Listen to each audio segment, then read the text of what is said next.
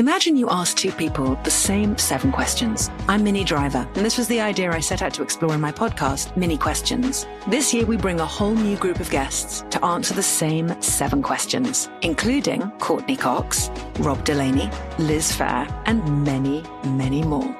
Join me on season three of Minnie Questions on the iHeartRadio app, Apple Podcasts, or wherever you get your favorite podcasts.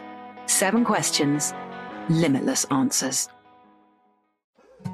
More Than a Movie is back with season two. I'm your host, Alex Fumero, and each week I'm going to talk to the people behind your favorite movies. From The Godfather, Andy Garcia. He has the smarts of Vito, the temper of Sonny, the warmth of Fredo, and the coldness of Michael. To the legend behind La Bamba, Lou Diamond Phillips. When I walked in, I didn't think I had a shot at Richie because John Stamos' picture was already up on the wall. Listen to More Than a Movie on the iHeartRadio app, Apple Podcasts, or wherever you get your podcasts. The Big Take from Bloomberg News brings you what's shaping the world's economies with the smartest and best informed business reporters around the world. We cover the stories behind what's moving money and markets and help you understand what's happening, what it means, and why it matters every afternoon. I'm Sarah Holder. I'm Saleha Mohsin. And I'm David Gura. Listen to the Big Take on the iHeartRadio app, Apple Podcasts, or wherever you get your podcasts. I'm Saleha Mohsin, and I've covered economic policy for years and reported on how it impacts people across the United States. In 2016, I saw how voters were leaning towards Trump and how so many Americans felt misunderstood by Washington. So I started the Big Take DC. We dig into how money, politics, and power shape government and the consequences for voters. With new episodes every Thursday, you can listen to the Big Take DC on the iHeartRadio app, Apple Podcasts, or wherever you get your podcasts.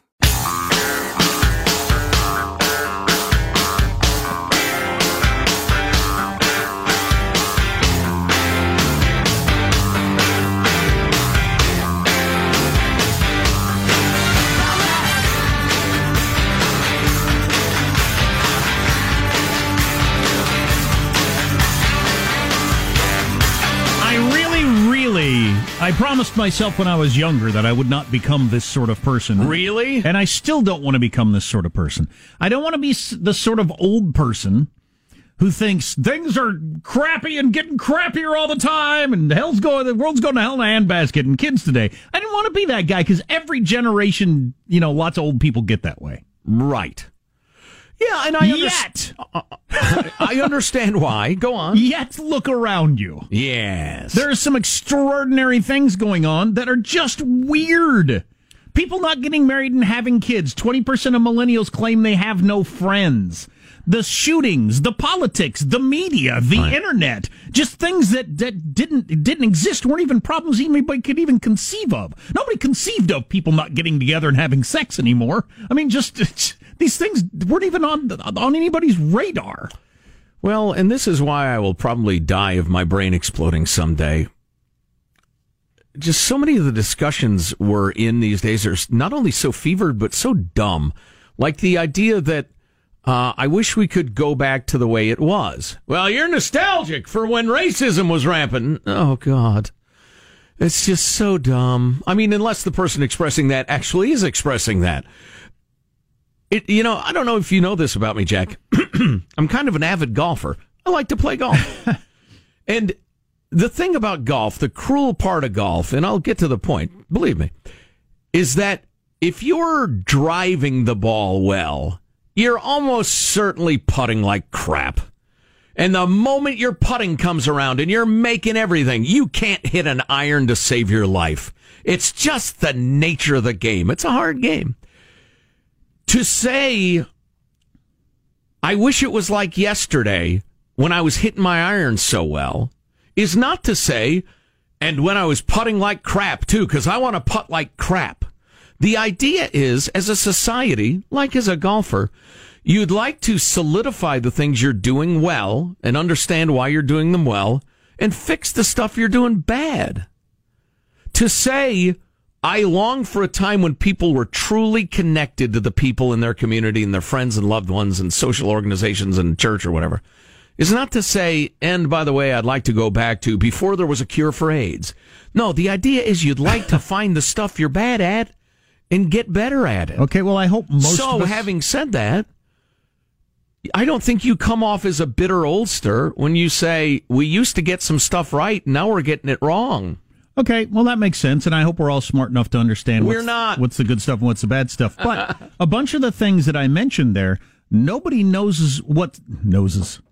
Nobody knows. It's like my uh, youngest when he says uh, uh, the the tooth time I did that. Now it's second, first, second, third. Then And they yet- just then it's just th from there on out. And yet, that's as good as the real word. Yeah, sure, I know what he meant. First time, the tooth time.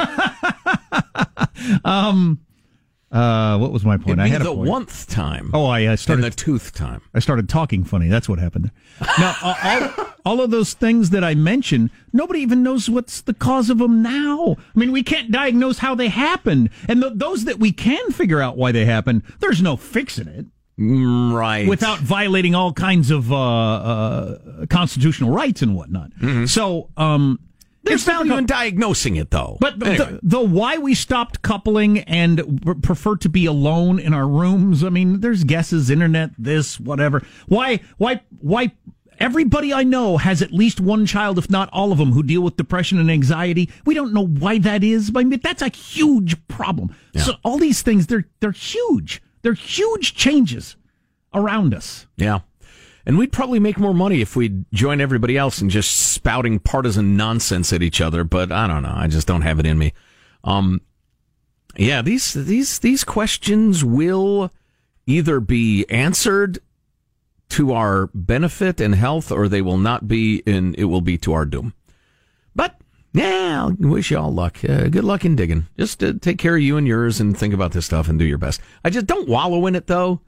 You know, like I said earlier, if you're just tuning in, I had friends who were super into the whole shooting thing over the weekend and and wanted to engage in it. And I appreciate that because they're my friends and they wanted to know what I thought and the rest of it. But I had to ask them to stop um, because at, at some point you can't you and i'm talking to you you can't take on the weight of the world you can't take on all the horror and pain of the world it, it, it'll ruin you and i think that's part of the mm, like cluster of diseases we're talking about right here the presence of never-ending omnipresent global media because the way media works if it bleeds it leads is trying to thrust the pain of the world onto you.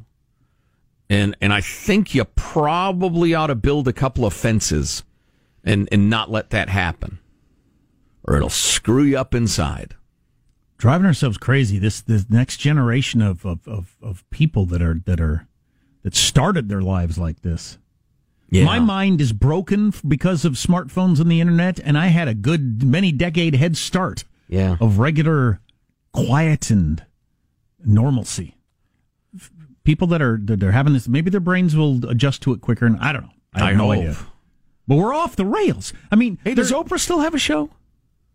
I was Yeah, thinking a lot uh, of the stuff something. I was saying would play well on Oprah, and then I'd get rich. So, does she have a show? Somebody figure that. No, I don't think she does. it- it's not like we're having all these shootings and it's weird that we're having all these shootings because everything is exactly the same as it's always been that, that's absolutely not true Said no one. Right. Right. Yeah.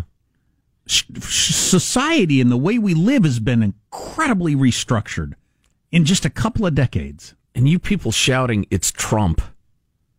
Seriously? Oh Lord. Now maybe he's not helping, eh, but I don't want to talk about that because it's a distraction because everybody gets their back up, including me, about the whole partisan thing. It's just it's wrong. It's the wrong questions. And I'm not saying it plays no role because I think kind of it sort of does in some ways, but um, you got to start at the at the at the root of the thing. so a couple of researchers this is a great article in the la times today a couple of researchers looked at every shooting mass shooting since the 60s and found out found four things in common with all the shooters this is interviewing family friends shooters who survived etc etc etc Nearly 100% commonality. of four things that they all have in common. It's pretty interesting. Stay tuned for that next on the Armstrong and Getty Show.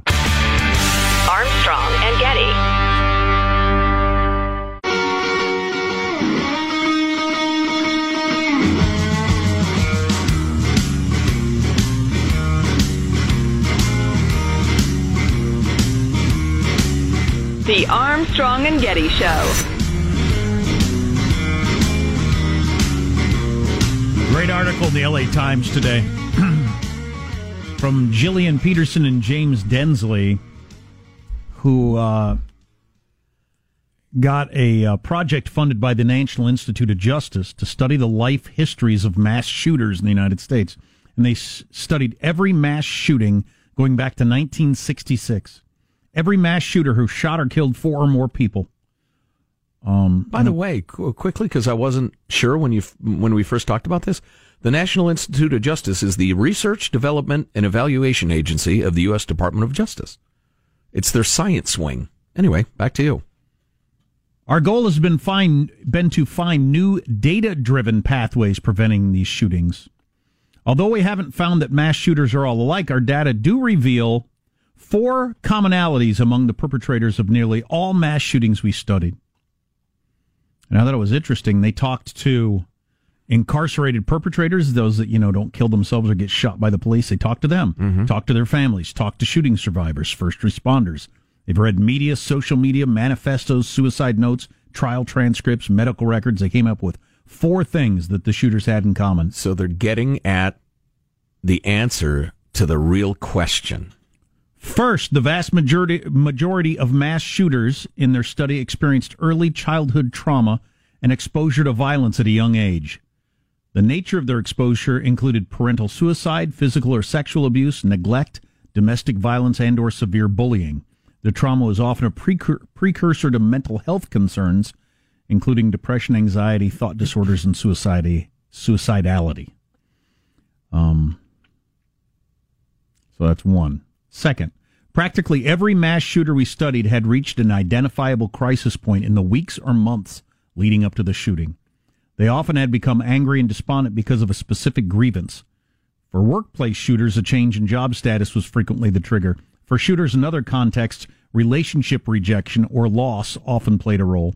Such crises were in many cases communicated to others through a marked change in behavior, an expression of suicidal thoughts or plans or specific threats of violence.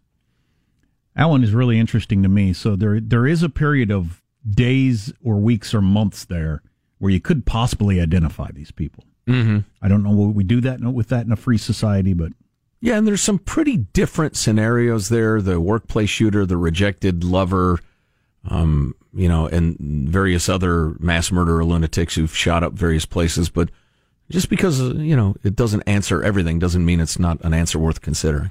Third, most all shooters had studied the actions of other shooters and sought validation for their motives. People in crisis have always existed, but in the age of 24 hour rolling news and social media, there are scripts to follow that promise notoriety and death. Those uh, which are actively promoted by the media, I would point out. Yeah, it's not, uh, you know, it's not automatic you get that notoriety. The New York Post and ABC News and everybody else has to put your picture on there. All of them do. Societal fear and fascination with mass shootings partly drives the motivation to commit them. Uh, hence, as we've seen in the last week, mass shootings tend to come in clusters. They are socially contagious. Perpetrators study other perpetrators and model their acts after previous shootings. Many are radicalized online in their search for validation from others that their will to murder is justified. And then, Right. fourth, Huge. The shooters all had a means to carry out their plans.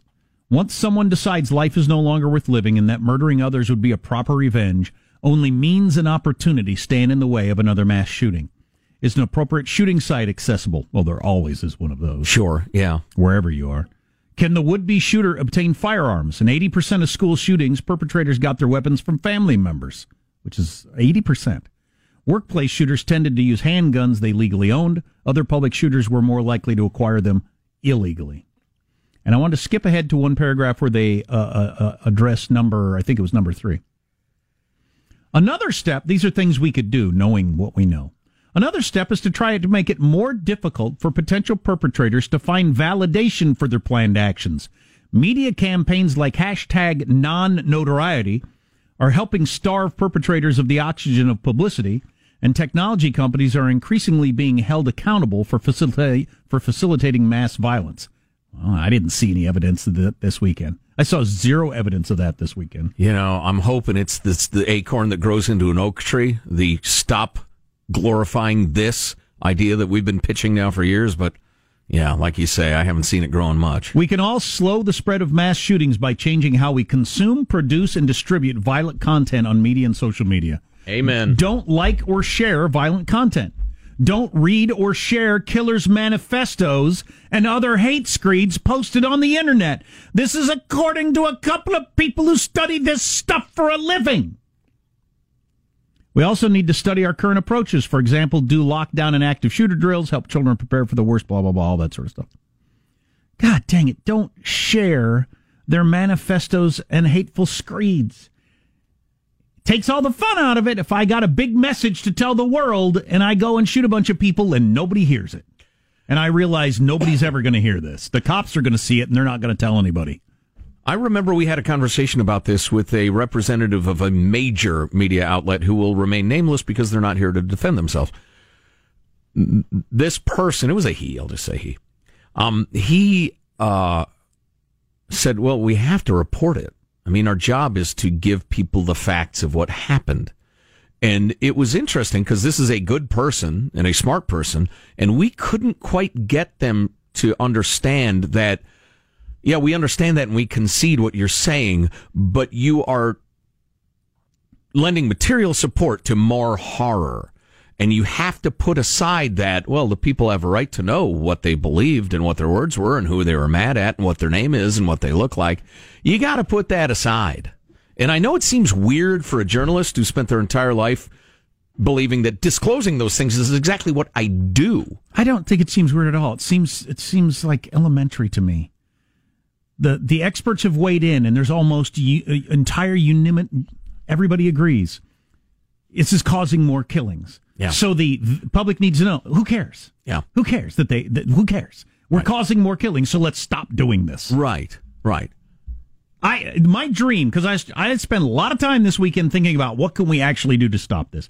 Here's my dream: Trump and Obama get together, walk out, and address the nation together. Yeah. So so so maybe for an, for maybe we can possibly it's my dream get away from blaming either Obama or Trump or any president or thinking it's all about their own personal politics, have them both come out in a joint statement. Look, we've talked to health of, health professional after health professional, Harvard, Stanford, Columbia, all over the country, and there's agreement on this. Showing the picture, showing the manifesto, talking about them, making them look cool is causing more killings. So we're asking you to stop doing that, media. Well, I realize there's a First Amendment. We can't make you stop doing it, and we're not going to try to make you stop doing it because of the First Amendment. But we're asking you to help less of these happen in the future. Right. Would that make a difference? I would love that. I would love to see that. It's a beautiful dream. My dream is to own an elephant. It's a fascinating beast, the elephant. Intelligent, compassionate. It's got a long ass nose. Mm, the elephant. So, how many of the people in the media do you think they haven't heard this message, or do they just reject it out of the? Well, the public has a right to know. It's part of the job. Yeah, you're I an think... idiot. Then you're too stupid to oh, be in the oh, media. Oh, oh, oh! You're not bringing people together. You're not helping with how this. Do you, how do you not get? And it's not like it's a fringe belief. No, it, it is as near unanimity as you could possibly have among mental health professionals. These people are looking to express their anger, number one. They're looking for acclaim. They're looking for fame. They're looking for everyone to know how mad they are. Anybody who's ever been angry understands you want people to know you're angry. That's what this is. Changing the politics, hard to impossible. Gun laws, hard to impossible. Not even sure either one of them would help. This one would help. We could do it today. Yes. And it's it's non-political. Right. God, it's very frustrating. What's coming up in your news, Marshall? Uh, President Trump today appealing for bipartisan push to stop the mass shootings. Iran U.S. tensions are taking on yet another dimension. And Sen- oh, yeah, that's right. The rest of the world. Yeah. And we've got a Senator Rand Paul health update that you might not have heard about coming up. Oh, and Mitch McConnell broke his shoulder, broke right? his shoulder, yeah, fell down. How many senators we got left? They're dropping like flies. yeah. Stay tuned to the Armstrong and Getty Show. Armstrong and Getty.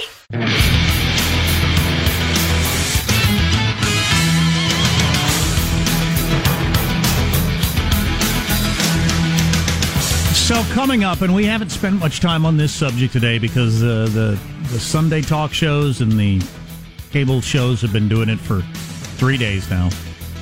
Um, the the aspect of white nationalism is it a thing? How big a thing is it?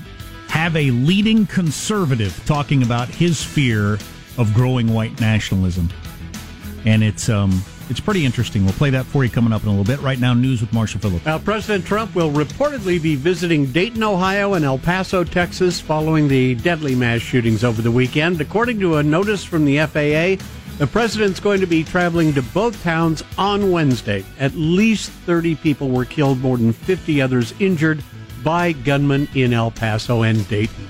Well, today, the president addressed the nation about those deadly attacks. In one voice, our nation must condemn racism, bigotry, and white supremacy. These sinister ideologies must be defeated. Hate has no place in America. Hatred warps the mind, ravages the heart, and devours the soul. And the president went on to warn about the pervasive influence being exerted by the internet and social media. We must recognize that the internet has provided a dangerous avenue to radicalize disturbed minds and perform demented acts. We must shine light on the dark recesses of the internet and stop mass murders before they start. Okay, that the internet likewise is used for human trafficking, illegal drug distribution, and so many other heinous crimes.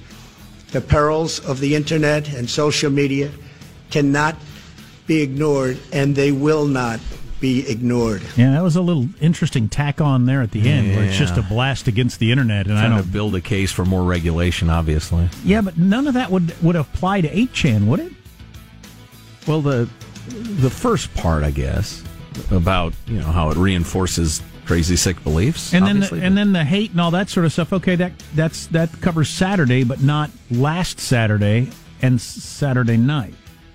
Because the Gilroy Garlic Festival in Northern California and the Dayton bar scene, they had nothing to do with an uh, hate ideology, at least so far as it's known. Right, right. Uh, by the way, you know this uh, this cannot be underestimated, and I think most of you get it. But I read way too much about musicians for some reason. I just always have, probably always will. But one of my favorite uh, musicians is talking about when he was a kid, middle school, maybe early high school. Um, he had the, the weird esoteric musical tastes Right. that nobody nobody around did. He'd just become aware of super hipster bands from a long way away and blah. He was completely isolated. But then he met another dude at the school. He happened to see him wear a T-shirt, and holy cow, bingo, bango, bongo! They become bus, best buddies. They start one of my favorite bands. Um, it took an incredible coincidence like that. If you have weird, maybe sick, esoteric thoughts of things you'd like to do, it was practically impossible that you would run into somebody who you would say it out loud to, and they would say, "You're right. You ought to kill a bunch of innocent people." Now it's effortless. And I don't know exactly what to do about that. Yeah, but that's it. That's a, such a change in humanity. Right. It's difficult to properly express how important it is. It's possible from an anthropological standpoint that we're built in such a way that unless we can get a certain number of people to think our idea is a good idea, we don't do it. Maybe that's the way we've built. That's the way Right. we've evolved. Boy, that's beautifully put. That's how we've survived. If you came up with an idea in your little tiny village, unless you could get a certain number of people to agree with it, You just it forget about died in your own brain. Right. Now I can go online with some awful idea and find a hundred people that'll cheer me on. Almost no matter how bad it is. And maybe it's perfectly normal the way we're built that that, that rises into the okay, I should do this then. Boy, you know, that old Simple Jack has come up with some old simple wisdom there. That is But- clearly true. But what would you do about it? I don't know. Well, I- yeah, and we can move on to that. But by golly, I think trying to figure out what problems we actually have is an important step in uh, answering them or solving them, curing them. Building the Armada, Britain now says it's going to work with the United States in a new international maritime security mission to protect shipping in the Strait of Hormuz. All right, the rest of the world. Ministry of Defense says Royal Navy vessels are going to be working alongside the U.S. Navy to start escorting uh, these ships through the busy strait, which has become a flashpoint for tensions between Iran and the West. Do you think the mullahs slash the Islamic Revolutionary Guard think great because we're trying to get a, a flashpoint? We're trying to uh, get a crisis yeah. going. You know, I don't want a war, but it, World War One ended the phenomenon of anarch, anarchist bombings that were like the school shootings of the early 1900s. They just wiped out that contagion with something bigger. I don't want a world war, no. but that might be the only thing that could uh, could stop our weird direction we're going. And a quick Senate health update. We've got Kentucky Senator Rand Paul on the mend. Today, the uh, Republican tweeted that he's taken some time off from public duties to recover from surgery. Paul tweeting, Part of my lung damaged by the 2017 assault had to be removed by wow. surgery this weekend. Wow. He thanked his medical team and the staff at the uh, Med Center in uh, Nashville. Paul is saying he expects to return to the Senate in September. And then you got the majority leader, Mitch McConnell, recovering at home after he fell over and broke his shoulder fell or was pushed? I believe Where, where was Chuck Schumer? the spokesman his spokesman said the 77 year old McConnell had tripped on the outdoor patio at his Louisville uh, home and that he'd been medically treated for the fracture and then released. In both cases, gravity playing a role in savage attacks against Republicans. Is gravity turned to partisan? McConnell 77? Yeah. Wow, we have a lot of old people in charge. And over the weekend, a Frenchman became the first human to cross the English Channel on a hoverboard. Finally. This weekend, Frank Zapata. How long must we wait? for Frenchmen crossing the channel on hoverboards. Have you I've watched, over and over. Have you watched the video of that? It's incredible. Uh, I I did. At the, yeah. What was the big uh, celebrations the in France? Bastille Day. Yeah, yeah. yeah, whatever it was. Yeah, the guy flying around. Was it the same dude? Essentially, yeah. So, oh, so this is a, a, French inventor. The, the French government has invested some millions, if not a billion dollars, into this technology, trying to you know get it more and. The, so it took him 22 minutes, I think, to, to cross. Yeah, including a refueling stop. God, he, he, reached speeds of 87 miles an yeah, hour. Yeah. Ooh, that'd be fast. Crossing the channel was practically an impossibility for thousands of years as uh, French and British wanted to go back and forth and fight each other in right. various forms. Now you got a guy flying across in 20 minutes on a hoverboard. wow. Wow. I'm flying at 87 miles per hour on a hoverboard. There's going to be a little more urine in the English Channel if you, you hear me talking. That's a wrap. That's your news. I'm Marshall Phillips. Droppings on car windshields like a flock of geese going over. I'm sorry. I just kind of panicked. I'm Marshall. It occurred to me, how am I going to stop when I get to the other side? I'm Marshall Phillips, the Armstrong and Getty Show, the conscience of the nation. Seeing that dude swoop around like a bird, it's just unbelievable. We probably ought to link that video. How do you not end up about. upside down and it just pile drives you into the ground? if I were flying it, it would. Wow. Yikes, end up like Mitch McConnell. Ow. So, a guy who wrote a book in defense of nationalism, concerned about white nationalism, which some people see as a mixed message, but. Uh, right, but, and again, I'm going to play the, I'm going to work the I recognize there's a problem. How did we get this problem? We have a cancer. How did we get cancer? Angle of things. So we'll hear from this author uh, coming up on the Armstrong and Getty Show.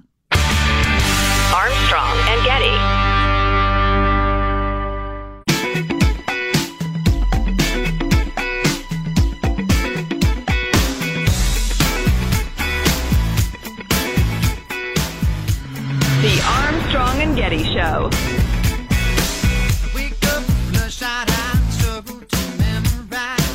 So I'll admit that if I hadn't seen this episode of Book TV several weeks ago, when the white nationalism conversation started on cable news over the weekend, I would have dismissed it as, all right, here we go. Here's an opportunity to blah, blah, blah, and claim Trump this and blah, blah, blah. Mm-hmm. But I saw this, and um, and and the, the the source is is what makes it interesting. So this guy, his name is Yoram Haz, Haz, Hazony.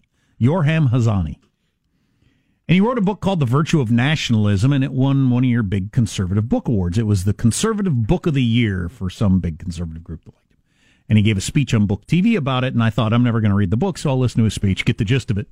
The Virtue of Nationalism, which it, it turns out is somewhat controversial Um, some other people that I like were really worried about the way he's playing up nationalism in this time and all this sort of stuff. But the the point of his book is that we need a national cohesion. You have to have a certain amount of nationalism to survive, and that we're we're headed to a place, or we might be there now, where there are groups of people in this country that something could happen to, and you would and you wouldn't feel like no. That's like attacking me. We're all the same.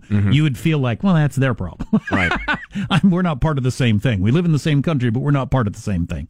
And that's what he means by the virtue of nationalism. And and some of it, just to set up this clip we're about to play, where we get into the white nationalism part, is um, he he thinks conservatism has has sold its soul uh, by putting too much emphasis on the economic part of conservatism over the years, and that has gone really well.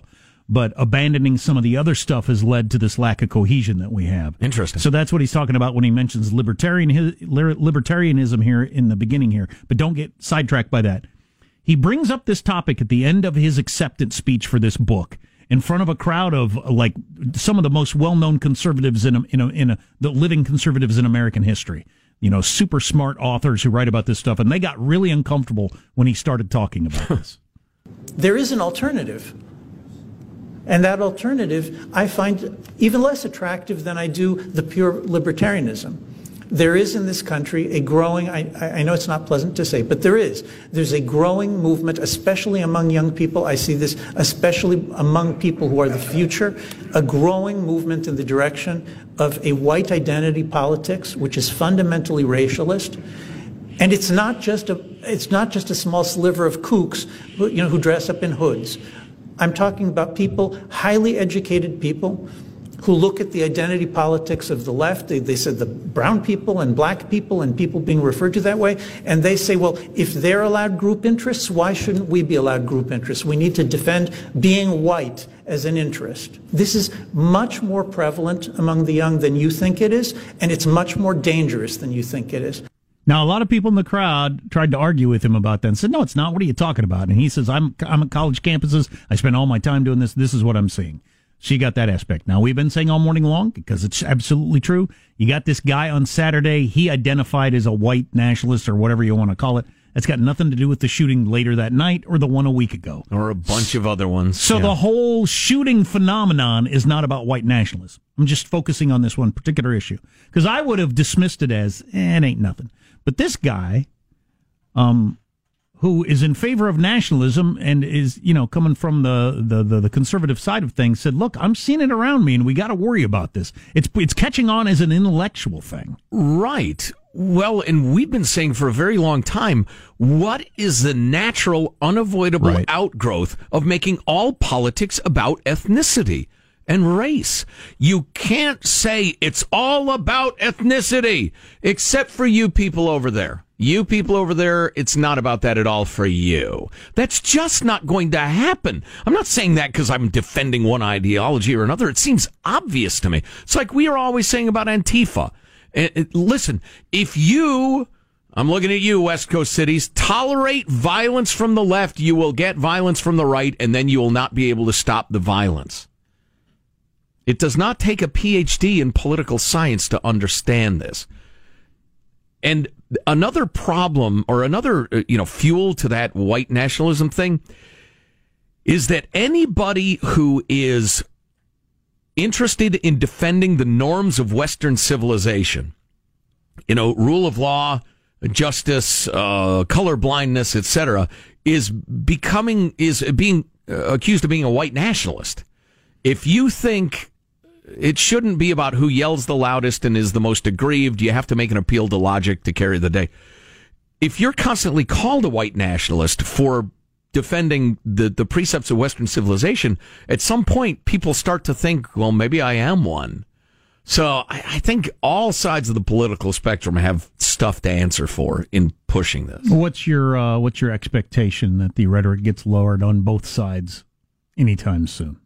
Uh, about the same as uh, I'm flying a hoverboard across the English Channel at 87 miles per hour this weekend. Ain't gonna happen. I just, I'm, I'm just a stubborn man. Figure we might as well do our part to slow the madness.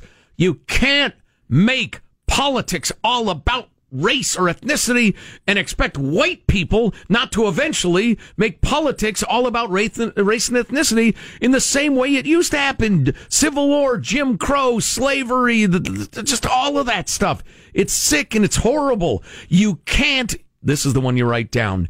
You can't gain justice for one group by taking it away from another.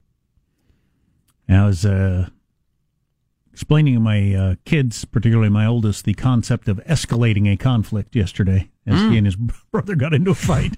Yes, indeed. And uh, it is a lesson that's seen over and over again among brothers and, well, siblings fighting. Or countries. Uh, Certainly. It can go different ways. I actually use the example of uh, shooting down a drone. They shot down ours. We shoot down theirs, whatever, boat, you know. At some Nice. point, somebody's got to say, whoa, or it goes further. Sometimes you have to take it further because you have no choice. But you just escalated this conflict when you threw that Hot Wheels car at him. there are now projectiles involved. exactly. Now, I am dad. Think of me as the UN. I'm here to say everybody got to cool down. So when it crosses from words to physical pain, then it's an escalation. The Hot Wheel car is a fearsome weapon. It's it's not bad. It's I mean, dangerous. It's not going to put you in the hospital, but it'll hurt. Unless it hits you right in the eyeball. Oof. It's all fun games till somebody loses an eye, huh? I don't want the show to be over, but I am ready to listen to the final thought from Armstrong and Getty. Yeah. Here's your host, Joe Getty. Love that so much. Let's get a final thought from everybody to round out the show. Hey, it's Positive Sean. Final thought? Yeah, I, I don't have any answers to what's going on in the country right now, but the biggest thing I'm trying to do is is fight the feeling of numbness. I don't want to become numb to these things. Oh, these yeah. are big issues that deserve to be discussed and figured out, and I can't get just I can't quit on them. I, I got to fight through the numbness. He runs the thing. Michelangelo in the control room. Michael? Yeah, most people are good, and you can't let some losers make you afraid to go out in public. Enjoy your Walmart, your food festivals, your favorite taverns, just like you always have. Uh, Marshall Phillips, your final thought?